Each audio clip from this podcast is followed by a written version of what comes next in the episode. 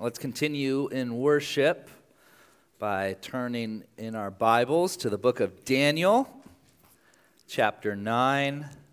Be in Daniel chapter 9 this morning.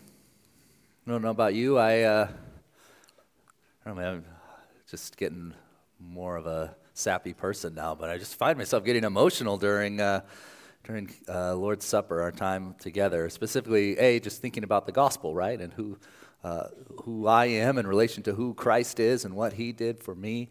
Uh, and, but then on top of that, just kind of seeing our church come forward and seeing the faces. And uh, some of you maybe taking uh, the Lord's Supper for the first time as you're just now beginning to follow Jesus. And um, others of you just seeing you come forward and knowing you walked through some really hard things in your life, and yet coming forward and saying, I'm still following Jesus, and, and everywhere in between, and just doing this together as a family. I don't know, I'm just sitting down in the front row, just tears coming down my eyes, and uh, blubbering mess, but uh, it's good. So, anyways, we're going to be in Daniel chapter 9 this morning. And as you're turning there, I want to uh, also say a big thank you to an organization called Farmers and Hunters Feeding the Hungry. Uh, they made a big donation of turkeys and hams to our food pantry this weekend. Uh, it's uh, really amazing, and we don't get food like that very often. So I'm really thankful to them. That's a, I know it's hunting season now, so if any of you uh, got a deer and you don't know what to do with the meat, that's a great organization to donate it to. They they give it to different food pantries and places uh, to um, to help feed the hungry. So thank you to them, and also want to say thank you to Pam Frazee for all while we're talking about food pantry and, and others who are, are we just have great Pams in our church, right? There's Pam Van Hook Operation Christmas Child, Pam Frazee, uh, Pam Brenner. You're just a fantastic person too. I don't know. Am I missing any other Pams? Uh, we just have got a lot of great Pams. J- Jason also wants to be a Pam. So, no, but in all seriousness, thank you to, to Pam and those who work so hard to make our food pantry happen. We don't talk about it very often, but it's a really cru- crucial ministry of our church. I know they're always in need of donations, and with food costs going up like crazy, they always take, uh, we'll always take donations. So, food, or you can give monetary donations as well, but that's kind of an additional plug. But just want to really recognize Pam for what she does for the food pantry and just say it's just really important ministry. And with that, we are going to be in Daniel chapter 9 this morning. So hopefully you've turned there. If you have the book in front of you or if you tap there on your phone, I'm going to go before the Lord in prayer and then we are going to jump right in. So bow your heads with me. Heavenly Father, God, once again, we thank you. Uh, for who you are. We thank you for the gospel. We thank you that we can celebrate that together in taking the Lord's Supper as a church family, God for what had to happen for us to take this meal together. That Jesus Christ had to come and live a perfect life and die a death that we deserved and raise again so that all who are following him, who are believers in him, can now have eternal life. And so you call us then until Jesus comes back to take this supper together. And so uh, we do that as a witness to proclaim the death and resurrection of Jesus. So we thank you for that, God. And we pray that you would uh, just help us as we're in your word this morning in Daniel 9, Lord, just as we've needed you to do that. We just pray that your spirit would illuminate it for us. Help us to see the things you want us to see. Help us to make the changes in our lives that you want us to change, and help us to uh, love you uh, more and more as a result of our time in your word, God. So, um, yeah, we just pray that you would help us this morning. Give me uh, just a humble heart and guard my words, Lord. And we pray in Jesus' name. Amen. All right, so for those of you who are maybe you're just joining us this morning for the first time, if you're uh, coming checking out our church for the first time, or maybe you're in town for uh, Thanksgiving week or whatever it is, we'll just kind of catch you up a little bit on where we're at. So we are making a turn down the home stretch of the book of Daniel. So we started in Daniel chapter 1, verse 1, and now we are in Daniel chapter 9. I've uh, in our time in Daniel, we found it to be a fascinating book and really super relevant for us today. The book of Daniel was written in a time when the people of Israel had been kicked out of their homes and their land by some really bad guys called the Babylonians. And so they were living in exile, having had everything familiar taken away from them. That's the context in which the book of Daniel is written. And so, if you've been here for this sermon series, you know that Daniel is spit, split, not spit, split evenly in two halves. Daniel chapter one, chapters 1 to 6, Daniel chapters 7 to 12. The first half is a blueprint. It's a blueprint. What's a blueprint? It's a plan of action, right? Some of you have tried to undergo go construction projects in your home without blueprints, and it didn't go well. Raise your hand if you're guilty as charged. Maybe a couple of you, yeah. It's important to have a blueprint for where you're going to do. In the same way, the first half of Daniel is made up of stories that were intended to give the people of Israel a blueprint, a plan of action for how to live their lives while they were in Babylon, while they were in exile and as helps us as well to see what does it look like to be a faithful follower of Jesus before he comes back in a land that is like Babylon in many ways. So the first half of Daniel is a blueprint, but through these stories of Daniel and his friends Shadrach, Meshach, and Abednego about how to live their lives. But the second half of Daniel isn't so much a blueprint anymore, it's a map.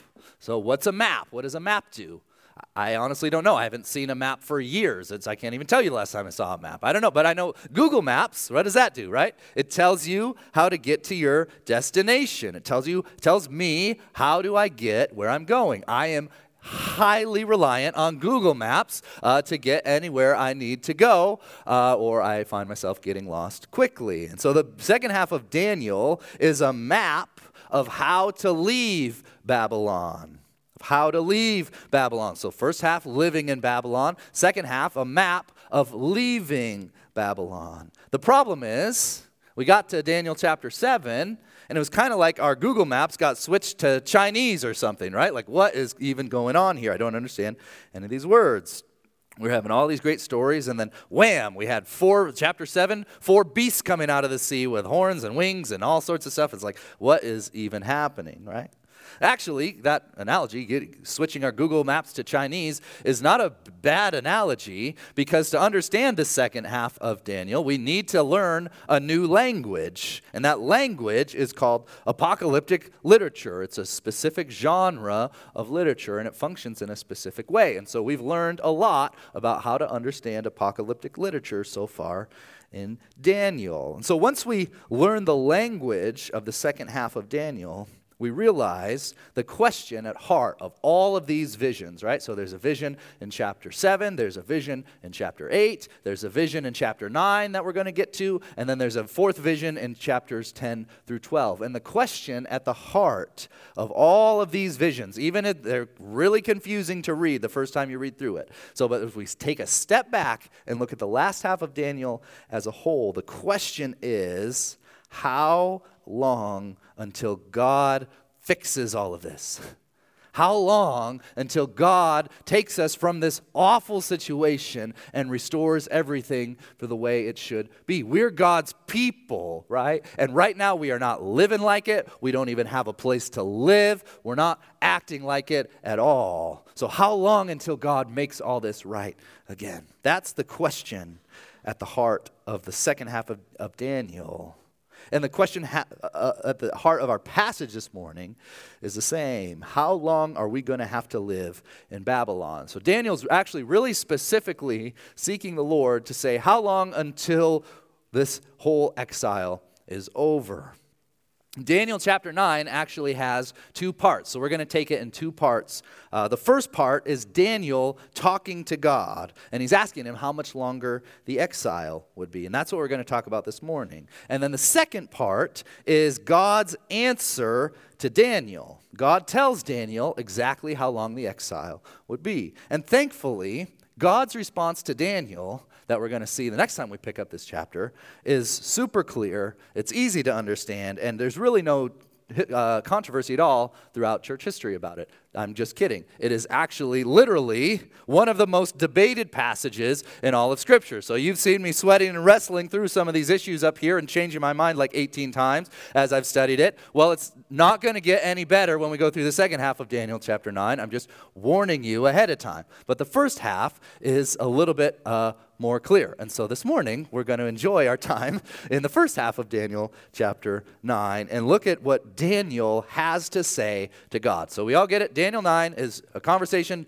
two ways Daniel talking to God, God responding to Daniel. This morning, we're looking at Daniel talking to God. Next time, we're going to try to make sense of what God says to Daniel. Sound good? Everybody ready? All right, very good. Look with me then at verse 1. I'll read it. it says, In the first year of Darius, the son of Ahasuerus, is my best stab at that, by descent a Mede, who was made king over the realm of the Chaldeans, in the first year of his reign, I, Daniel, perceived in the books the number of years that, according to the word of the Lord to Jeremiah the prophet, must pass before the end of the desolations of Jerusalem, namely 70 years. Now, you might already be a little bit confused reading that, but it makes sense if we think about it. So, there's a new king now, right? Darius. So, this is the kingdom that came after Babylon. So, you remember Belshazzar, the king from the last vision. And uh, then we remember in Daniel chapter 5, there was the handwriting on the wall. And Belshazzar literally wet his pants when he saw it because he was so scared. And then he said uh, that Daniel interpreted it for him and said, basically, your kingdom's over tonight. And then the next kingdom took over. Belshazzar died, and the next kingdom took over that very night. We all remember that from a while ago, at least pretend like you do. It just makes me feel so much better if you pretend like you. Okay, good. Everyone does. That feels makes me feel good. So that's uh, so now we're in. So we're a couple years. We're years after uh, the last vision of Daniel chapter 8. Some years have gone by, and now it's the first year of Darius and the new kingdom, which is the second beast, right, that came up out of the sea. It's also the torso of the statue that Daniel or that Nebuchadnezzar had in his dream. Hopefully, all this is kind of coming together. So now we're in the second, we're moving forward here. It's the second kingdom. And Daniel is having his quiet time. Okay? He's reading his Bible, like, and he's a really good Bible reader. And we're going to see that in a second. He's having his daily quiet time, and he's reading Jeremiah. And he comes across a passage that talks about their exile in Babylon. So that's what we just read. I perceive, I Daniel, verse 2, I Daniel perceived in the books the number of years that according to the word of the Lord to Jeremiah, the prophet Jeremiah the prophet must pass before the end of the desolations of Jerusalem, namely 70 years. So he's reading in Jeremiah and he reads about the, um, the desolation of Jerusalem. Now, what he's reading, he's a passage, you have it in your Bibles too. It's Jeremiah chapter 29, verses 10 to 12. And this is actually interesting because this is a verse that may be familiar to many of you, but uh, let's, I'm going to read it. Uh, at least verse 11 is very familiar. Says, This is what the Lord says. Verse 10, it's on your screen. When 70 years are completed for Babylon, I will come to you and fulfill my good promise to, to bring you back to this place. For I know the plans I have for you, declares the Lord plans to prosper and not to harm you, plans to give you a hope and a future. Then you will call on me and come and pray to me, and I will listen to you. Who's heard Jeremiah 29 11 before, right? I know the plans I have for you. And it's a great verse, and it makes you feel really good. And a lot of times we kind of claim that promise individually, right? Like, I don't have to be worried about anything because God has good plans for me. The problem is, that's really not what this verse is talking about in the context. Now, God doesn't have plans to harm you, He does have plans to give you hope and a future. So, those things are true. It's just not what this verse necessarily is talking about. What this verse is talking about is the exact situation that's going on in Babylon right now. So, what this verse is saying is that even though Israel is going to be punished for their sin, their punishment wasn't going to last forever, it was only going to last 70 years, which we see in verse 10. And so, if you want to use this passage in your daily life, Jeremiah 29 11, there's a better way to do it. It's more like, say, um, now this is not any of the teenagers in our congregation, but just you have to go with me. Like, say, some like your, your teenager uh, does something wrong, and so they have to be grounded. Again, that's never happened to anyone in, in our church, nor would it, right? But let's say that that happened, and I say, so you say, oh, uh, right, no phone for a week. And your daughter goes, a week? Why does it have to be a week? And uh, you say, well, after the week, I'll give your phone back because I know the plans that I have for you, says your mom, plans to prosper you and not to harm you and to give you a hope and a future. And so this punishment is really for you to have a hope and a future. So that's how we can kind of uh, use this verse uh, in the proper context. Does that make sense? So it's talking about a punishment that is going to end so that Israel wouldn't just experience the punishment of God forever and ever endlessly, but so that they could learn and then have this hope and a future living within the covenant promises of God and then they can get their phones back, right? Does that make sense? Okay, so uh, that's still kind of beside the point, though, of what we're, we're talking about. The, the point is there's an end date, okay, to Jerusalem's, to Israel's exile in Babylon. How, how, how many years? I already said it. Somebody called out. How many years? Verse 10. 70 years.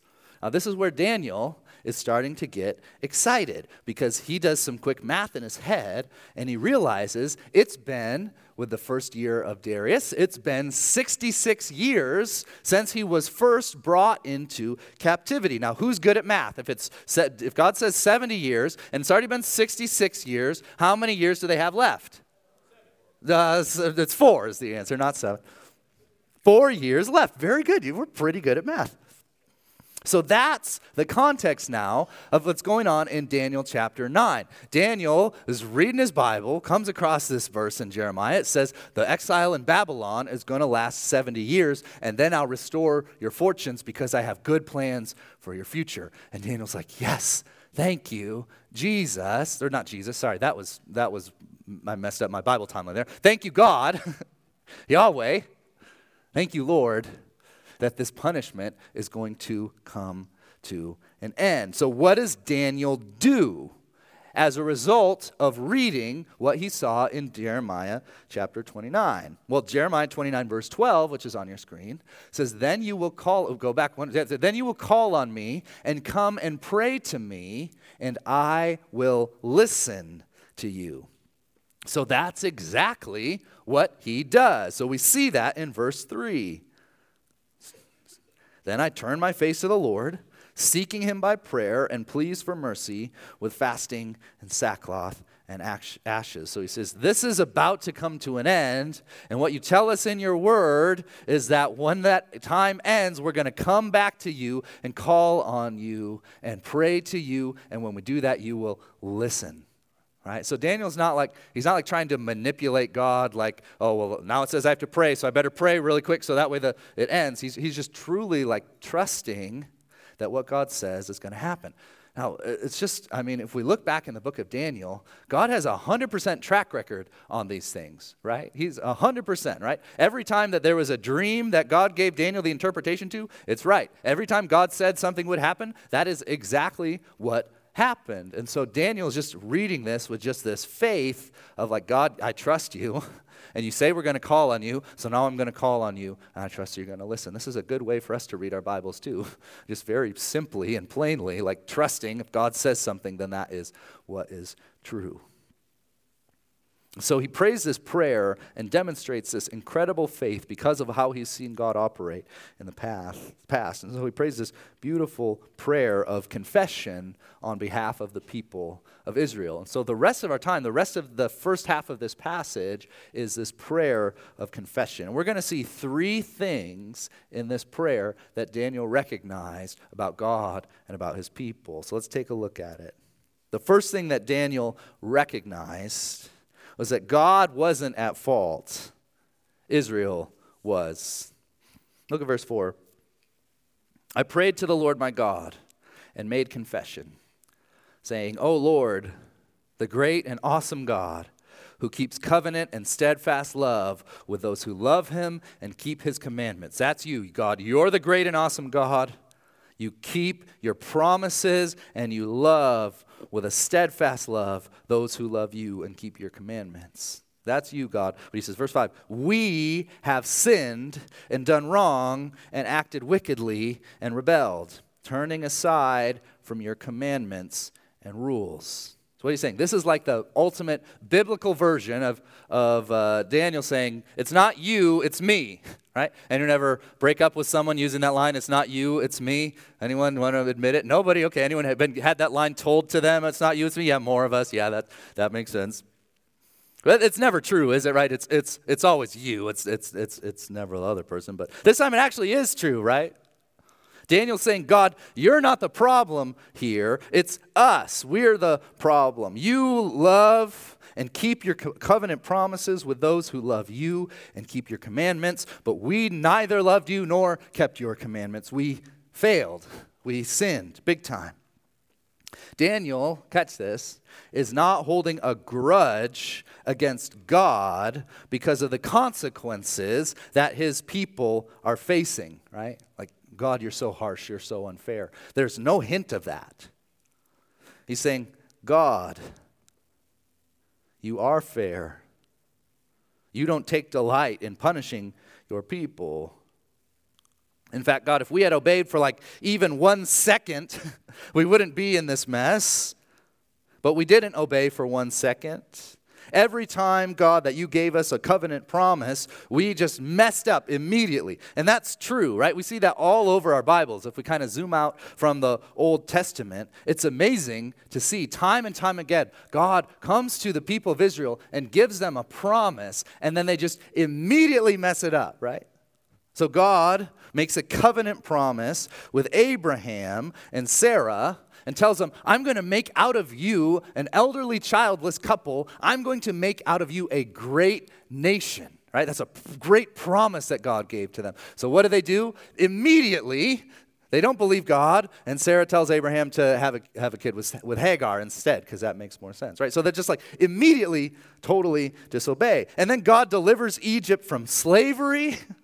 or delivers Israel from slavery out of Egypt, and then takes Moses to Mount Sinai to give him the Ten Commandments and tell them how to live. And what's Israel doing while Moses is up there? They're, they're, eh, they're making a golden calf to worship, right? They're having Aaron make a golden calf. And then in one of the funniest verses to be in the Bible, Aaron tells Moses, like, I don't know, they just threw their gold in the fire and this calf came out. I don't know how it happened, right? It's like, okay, sure.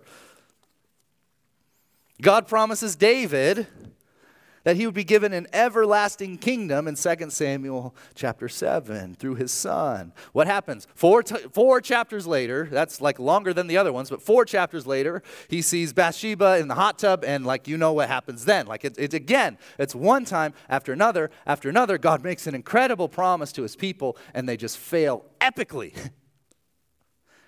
and Daniel is well aware of Israel's past and present history that every turn when they had a chance to obey, they just basically disobeyed in the most catastrophic way possible.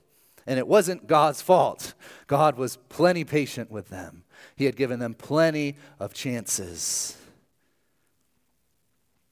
That leads us to the second thing that Daniel recognized, which is that God's punishment of Israel was fair. His punishment of Israel was fair. Skip down to verse 11. All of Israel has transgressed your law and turned aside, refusing to obey your voice. He says, And the curse and the oath that are written in the law of Moses, the servant of God, have been poured out upon us because we have sinned against him. He has confirmed his words which he spoke against us and against our rulers who ruled us by bringing upon us a great command, uh, calamity. What's he talking about here? What does he mean, a curse and an oath? What is that? We don't talk like that anymore, do we? Like if somebody like uh, backs out of a contract that you made with the you have broken our oath, and now may curses be upon you and your family, right? Like nobody, you shouldn't be talking like that. That's weird, right? So nobody talks like that. What does that mean? What, what's he saying that we have uh, the, the curse and the oath?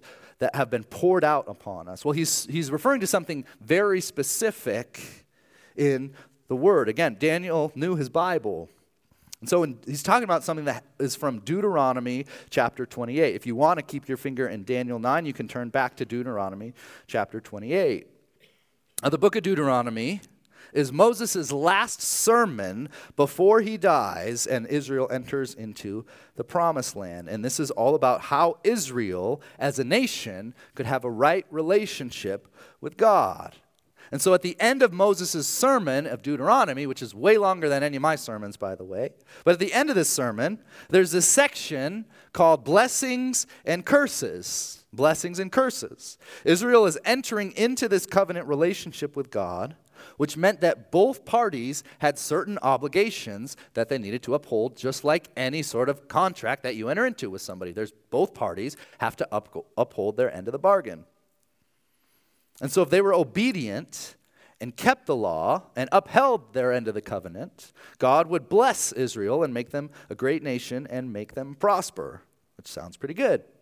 Unfortunately for Israel, there was also a curses section, and this was pretty lengthy. I don't know, it's kind of funny to me. Maybe it's like, uh, like uh, the Holy Spirit through Moses didn't make him spend that much time on the blessings section because he knew it was going to be irrelevant, and the curses section was basically all that they were going to deal with. But either way, verse 15 of Deuteronomy 28 says this, and it just spells it out. Uh, this is what's going to happen if you disobey.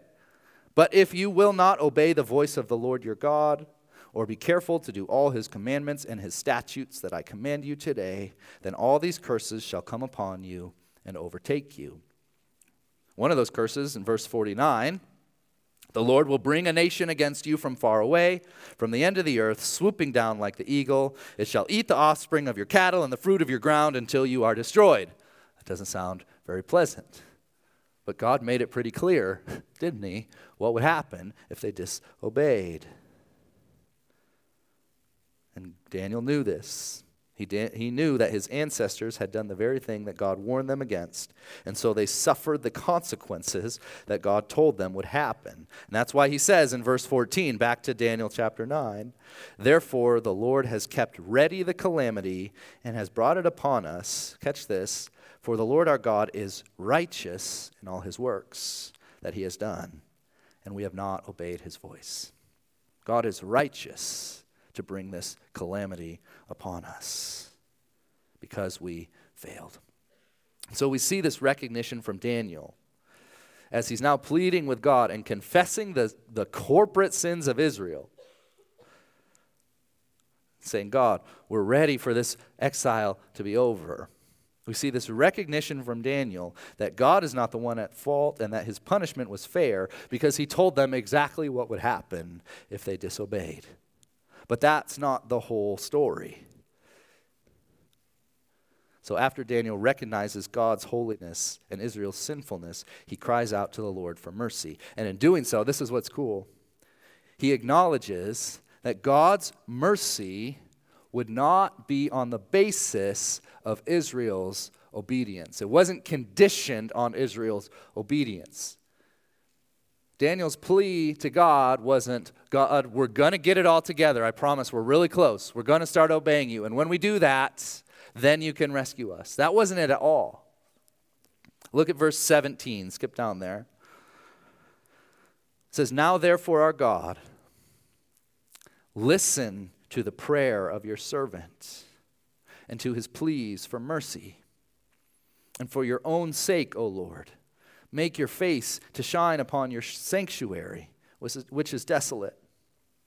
Oh my God, incline your ear and hear. Open your eyes and see our desolations and the city that is called by your name. And this For we do not present our pleas before you because of our righteousness, but because of your great mercy. O Lord, hear.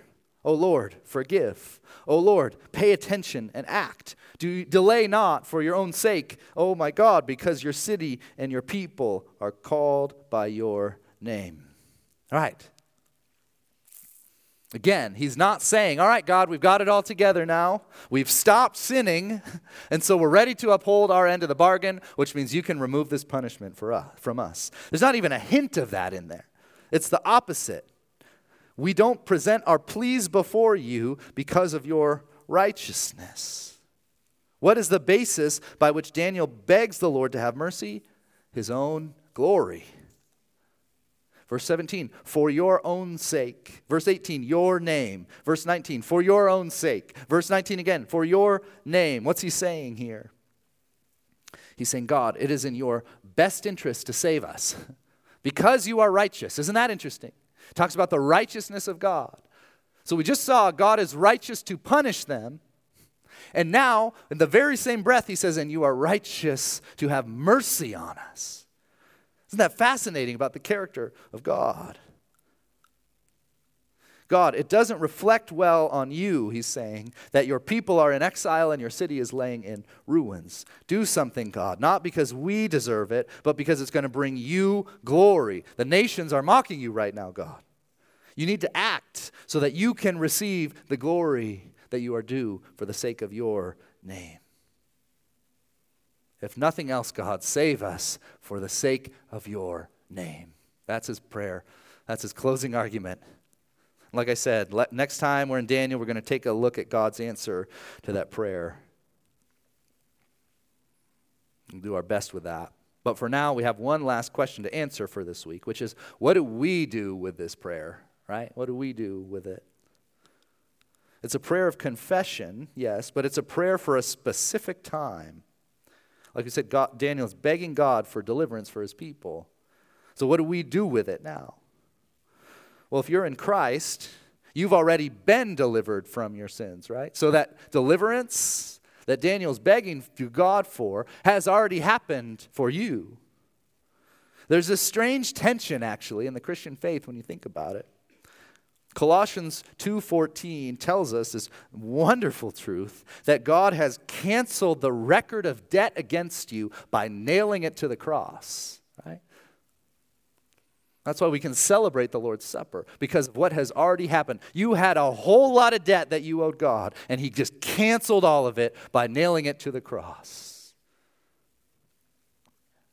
And so your sins are forgiven, and yet we are also called to regular confession of our sin, both to God and to one another. And when we think about when we confess what's happening there, it's when we confess our sin, what's happening is very similar things to what Daniel recognizes on behalf of Israel. So we have three things that we recognize in our confession. It's the same exact things that Daniel saw here. The first thing we recognize is that God's not the one at fault, right? We are when we sin.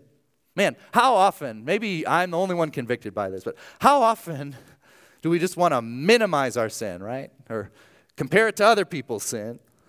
Or somehow blame God for being too strict? God, surely this isn't that big of a deal. I know you said not to do this in your word, but there are so many other bad things that I didn't do, God. So you really shouldn't be so hard on me. Right? We just want to like minimize it.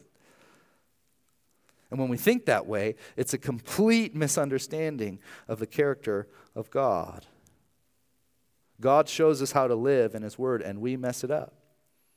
You cannot confess your sin to God and minimize it at the same time, can you? How's that work in your marriage when you try to do that? I'm sorry that what you think I did is such a big deal, honey. Please forgive me, right? That's, that's not a confession of sin, is it? And you're, what's going to happen? You're going to be sleeping on the couch that night if that's how you try to confess your sin. Well, God doesn't make us sleep on the couch, but a true confession of your sin before God is an acknowledgement of His holiness and the fact that you just still have a lot of sanctification work that's got to go on in your heart. Saying, God, I confess that I sinned against you. And the reason that I sinned against you is because my heart still wants my own way, even though I've already been forgiven and now I'm called to follow you. So help me, God, to want for myself what you want for me. Ultimately, that's the root of the sin that you still have as a struggle with as a follower of Jesus. It's not wanting for yourself the same thing that God wants for you because you still kind of think that your way's better. And that's why we can't minimize it. And so, confession of sin acknowledges God's not the one at fault. He's not too strict, he's not unfair. It's my hard heart is the reason that it is being softened by the Holy Spirit, but still has a long way to go. That's the reason for my sin. Second, confession of sin acknowledges that God's punishment of sinners is fair. Israel was told very clearly what would happen if they disobeyed. And they still did, and they received their punishment for their actions, which was exile. Well, we're told what the punishment for sin is in Romans chapter 6, right? The wages of sin is death. And yet, the free gift of God is eternal life through Christ Jesus our Lord. So, when we confess our sin, to God regularly as followers of Jesus, we're actually reminding ourselves of the gospel. God, I sinned against you, and because of that, I rightly deserve death. I did it, God. I'm the guilty one. And yet, even though I was found guilty, you don't make me pay the punishment. Instead, God, you sent your perfect Son, the spotless Lamb, to die in my place. And not only that, but you elevated me to sonship. I'm a son of the King, a daughter of the King. Thank you, God. You are just and you are righteous, and your judgments are fair, and you saw fit to send your Son to pay the penalty that I owed. Praise you. Thank you, God. And finally, the third thing we recognize as we confess is that this is amazing God's mercy isn't conditioned on our future obedience. I struggle with this. How many times does your confession of sin look like this? God, I'm so sorry. I promise I'm going to really, really try hard not to do it again. Please forgive me, God. It's almost like we feel like God like will only forgive us if we just like really promise not to do it again. Now you shouldn't do it again. That's part of that right recognition, and yet his mercy has nothing to do with that. Isn't that amazing? God is not holding out his mercy until you show him that you can do better. We see this in the parable of the prodigal son. We don't have time to go into the whole story. So if you haven't, haven't read the prodigal, parable of the prodigal son or you haven't read it in a while, that's your homework for this week, okay? Read Luke chapter 15. But here's what happens the son, after squandering his father's inheritance, decides he's going to return to the father's house. He says, I've blown it out here with, the, with my father's inheritance. I got to go back home. And so what does he do? He rehearses this speech in his head. This is literally, you see this in the text. He rehearses this speech. He says, This is what I'm going to say. I'm going to say, Father, I have sinned against heaven and before you. I'm no longer worthy to be called your son. Please treat me like one of your hired servants. Like, Father, if you'll just please just take me back. I realize I blew it, but just like give me some sort of just like a scrap of mercy. You just treat me like your servant. That's his plan. What happens when he gets home to his father and he starts making his speech? You'll notice this in the text next time you read it. That, you got to read it. The father cuts him off. So the son starts saying what he rehearsed that he was going to say God, I've sinned against heaven, and before, Father, I've sinned against heaven and before you. I'm no longer worthy to be called your son. And the father's like, Yeah, yeah, yeah. Hey, servants, go get me the robe and the ring, and let's kill a calf, and we're going to have a party because the son's home. He's not even listening. He's just ready, at the ready to just pour out his mercy. Isn't that amazing? His son just wasted all of his inheritance. He's not even like, oh, okay, well, t- just tell me, like, what lessons did you learn while you're out there, son? Show me how you're not going to do it again. None of that. His mercy is not conditioned on the son's future obedience. Why? Do you know the only thing that the father cares about? Do you want to be my son? Do you want to live in my house again?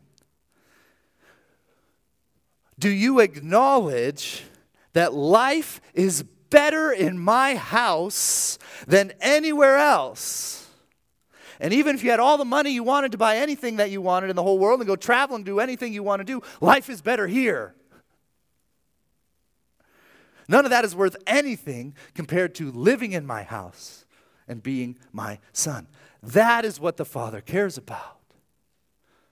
And so, us, like Daniel, can say, God, you have saved me, and it brings you so much glory in doing that. A sinner like me. I'm just saying, it's amazing grace. How sweet the sound that saved a wretch like me. Only God can do that. And so when we confess our sin, we say, God, I messed up. I sinned against heaven and against you. Please forgive me. When you do that, every single time you will find the waiting arms of the Father saying, Come home, my precious son. Come home, my cherished daughter. Just come home. What love could remember no wrongs we have done. Omniscient, all knowing God. He counts not their son. They're thrown into the sea without bottom or shore. Our sins, they are many. His mercy is more. Praise the Lord. Let's pray.